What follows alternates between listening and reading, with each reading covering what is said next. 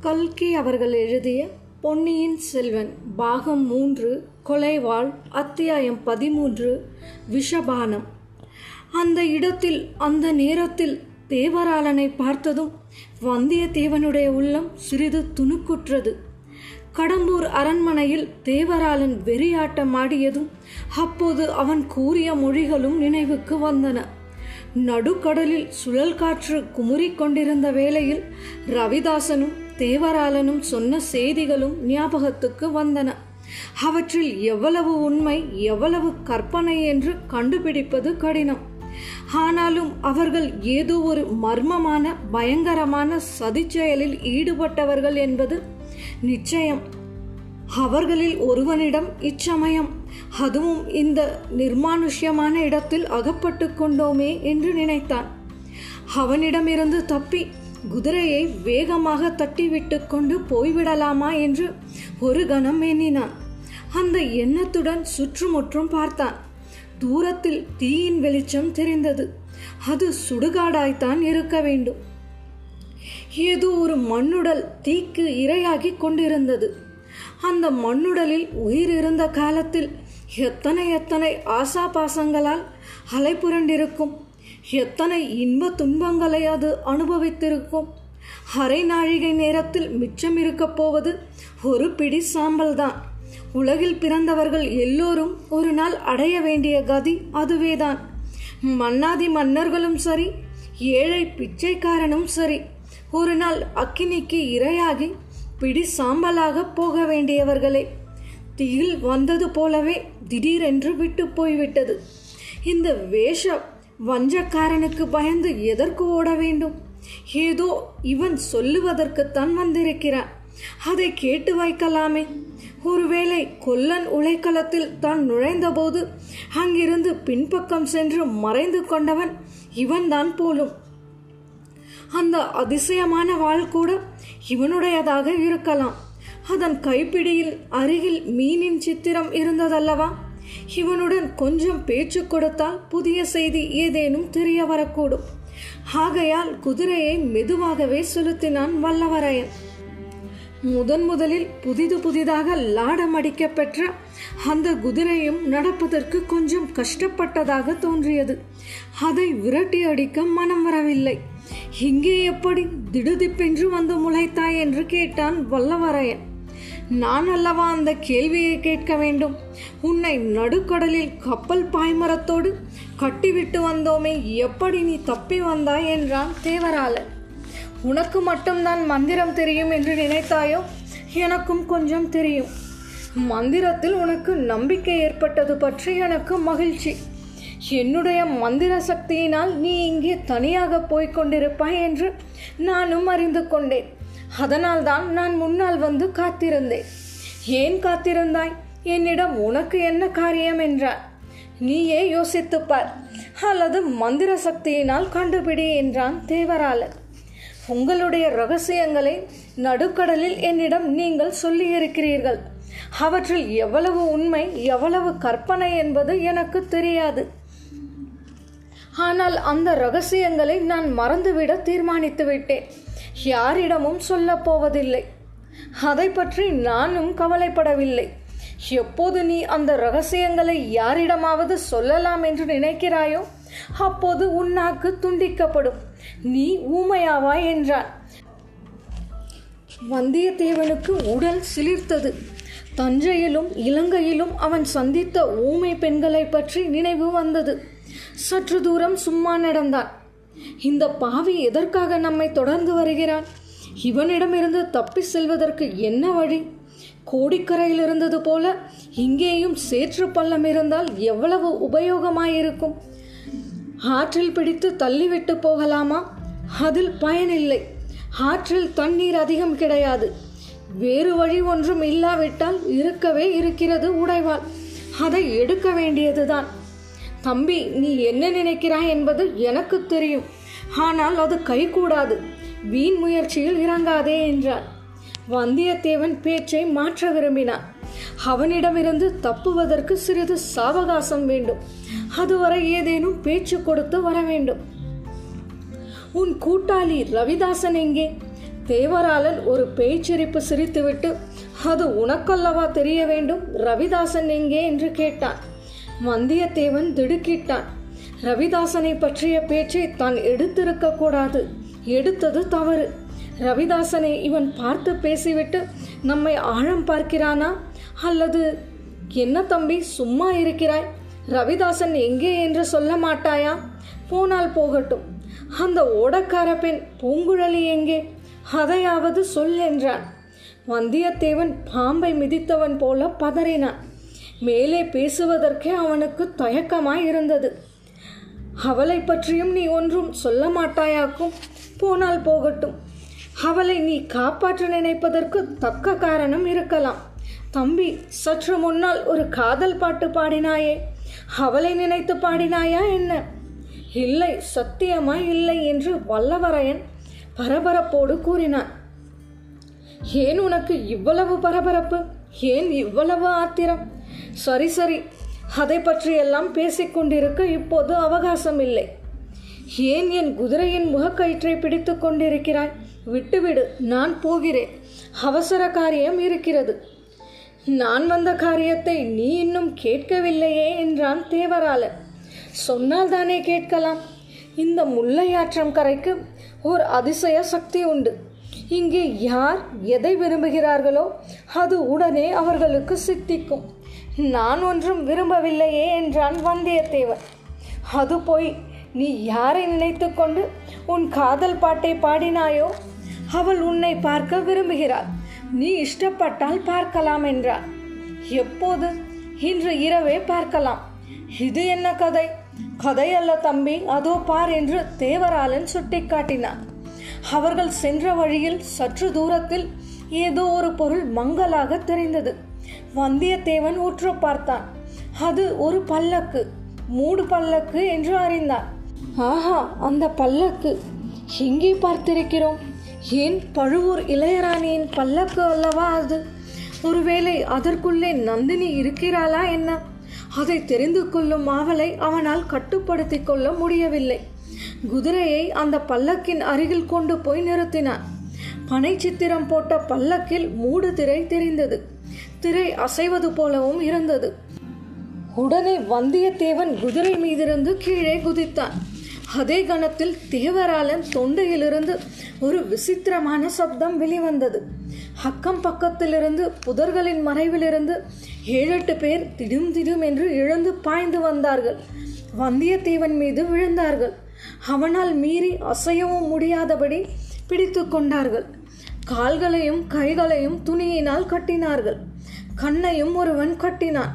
உடைவாளை ஒருவன் பலவந்தமாக எடுத்துக்கொண்டான் பிறகு வந்தியத்தேவனை அந்த பல்லக்கினுள்ளே தூக்கி போட்டார்கள்.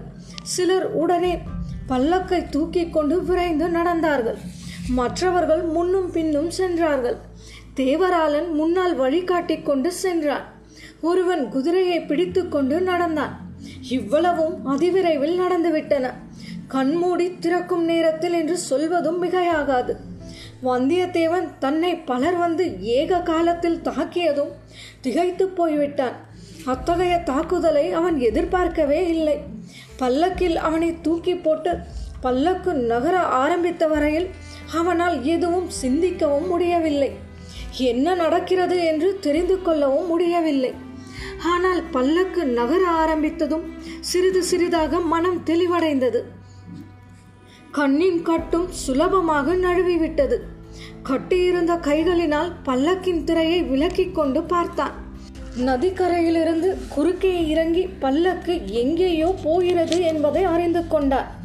அவனுடைய கையின் கட்டுக்களையும் காலின் கட்டுக்களையும் அழுத்து கொண்டு விடுதலை பெறுவது அவ்வளவு கஷ்டமான காரியம் அன்று பல்லக்கிலிருந்து குதிப்பதும் எளிதாகத்தான் இருக்கும். குதிரையோ பின்னால் வந்து கொண்டிருந்தது. அந்த ஏழெட்டு பேரையும் உதறி தள்ளிவிட்டு குதிரையின் மீது பாய்ந்தேறி செல்வதும் அவனுக்கு முடியாத காரியம் இல்லை.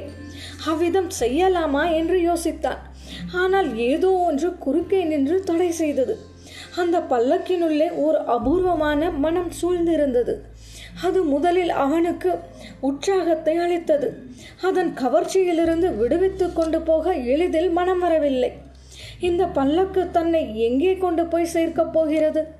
நந்தினியிடம்தான் சேர்க்கும். என்று யூகிப்பதற்கு காரணங்கள் இருந்தன.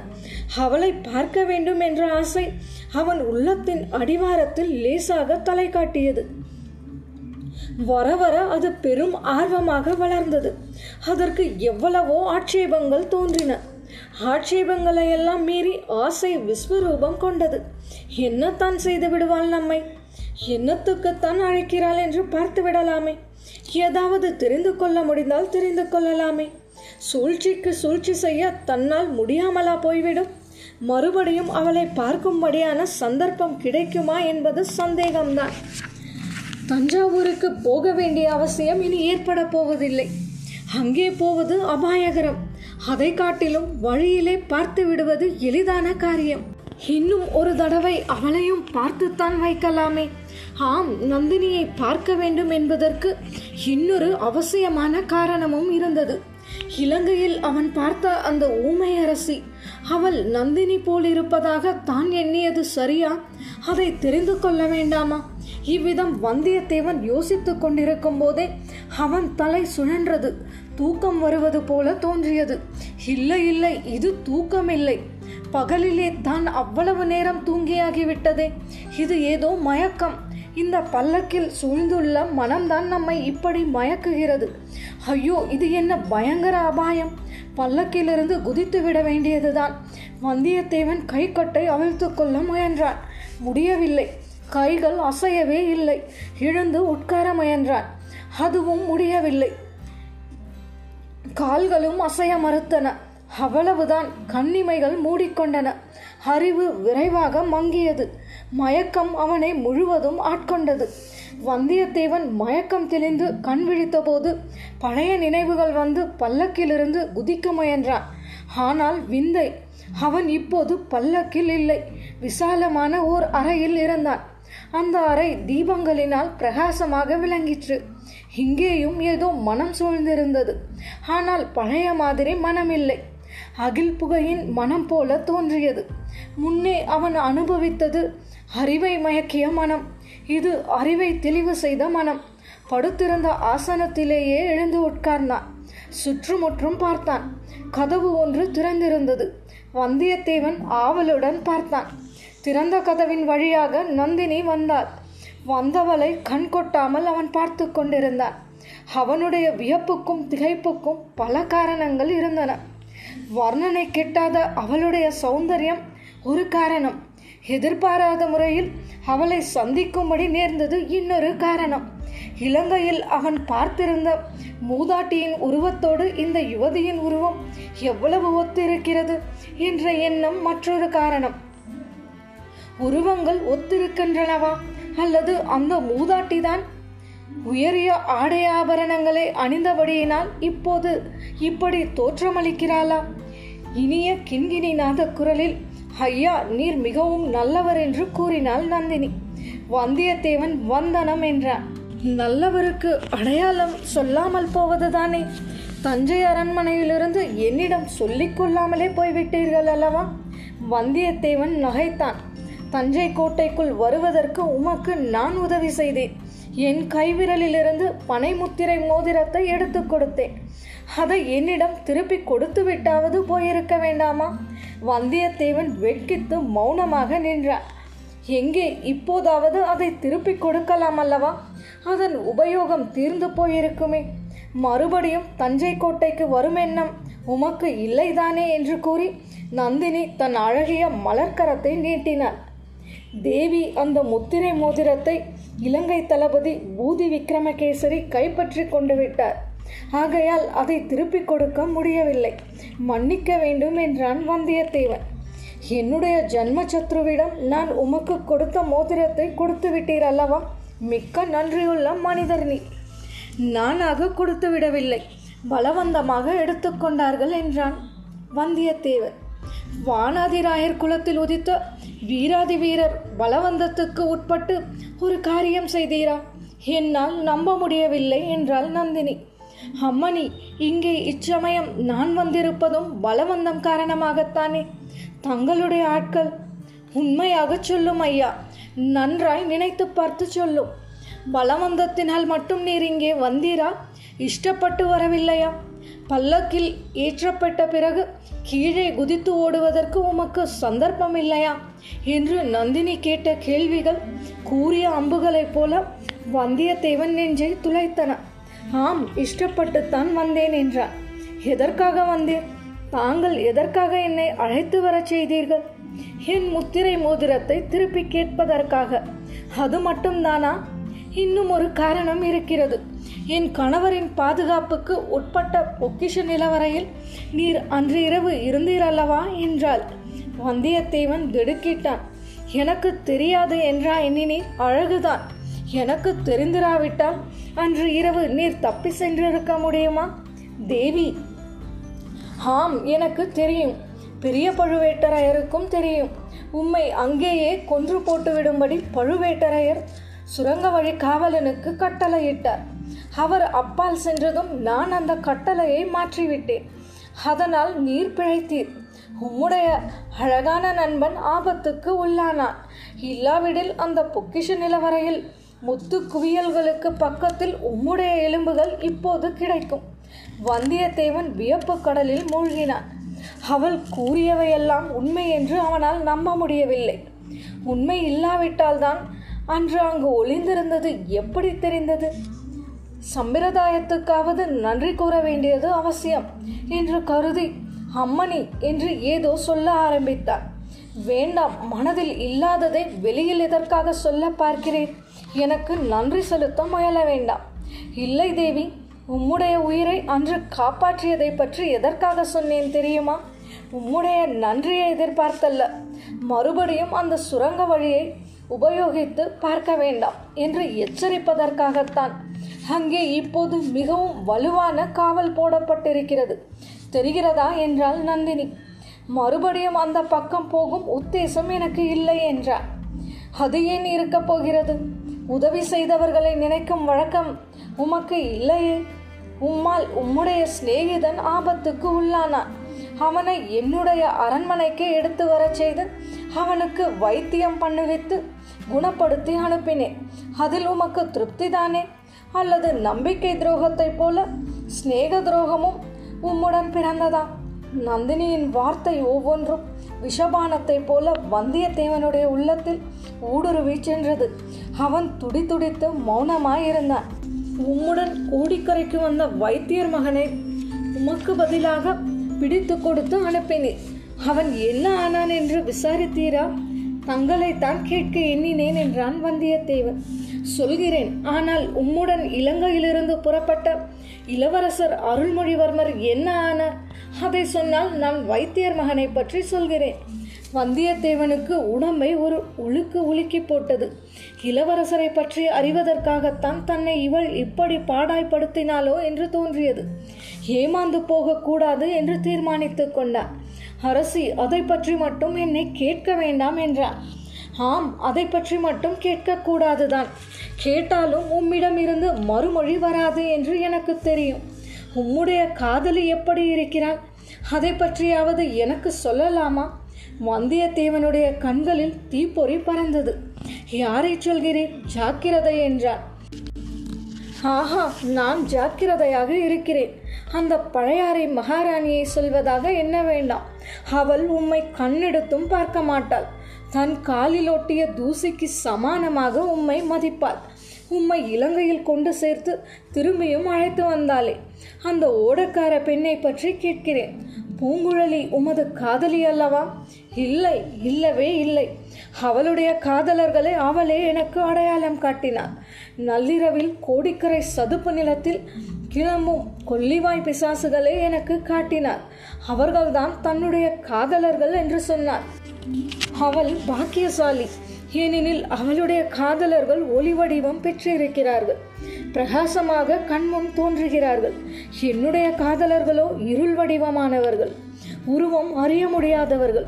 இருளடைந்த பாழும் மண்டபத்தில் நீர் எப்போதாவது நள்ளிரவு நேரத்தில் படுத்திருந்ததுண்டா?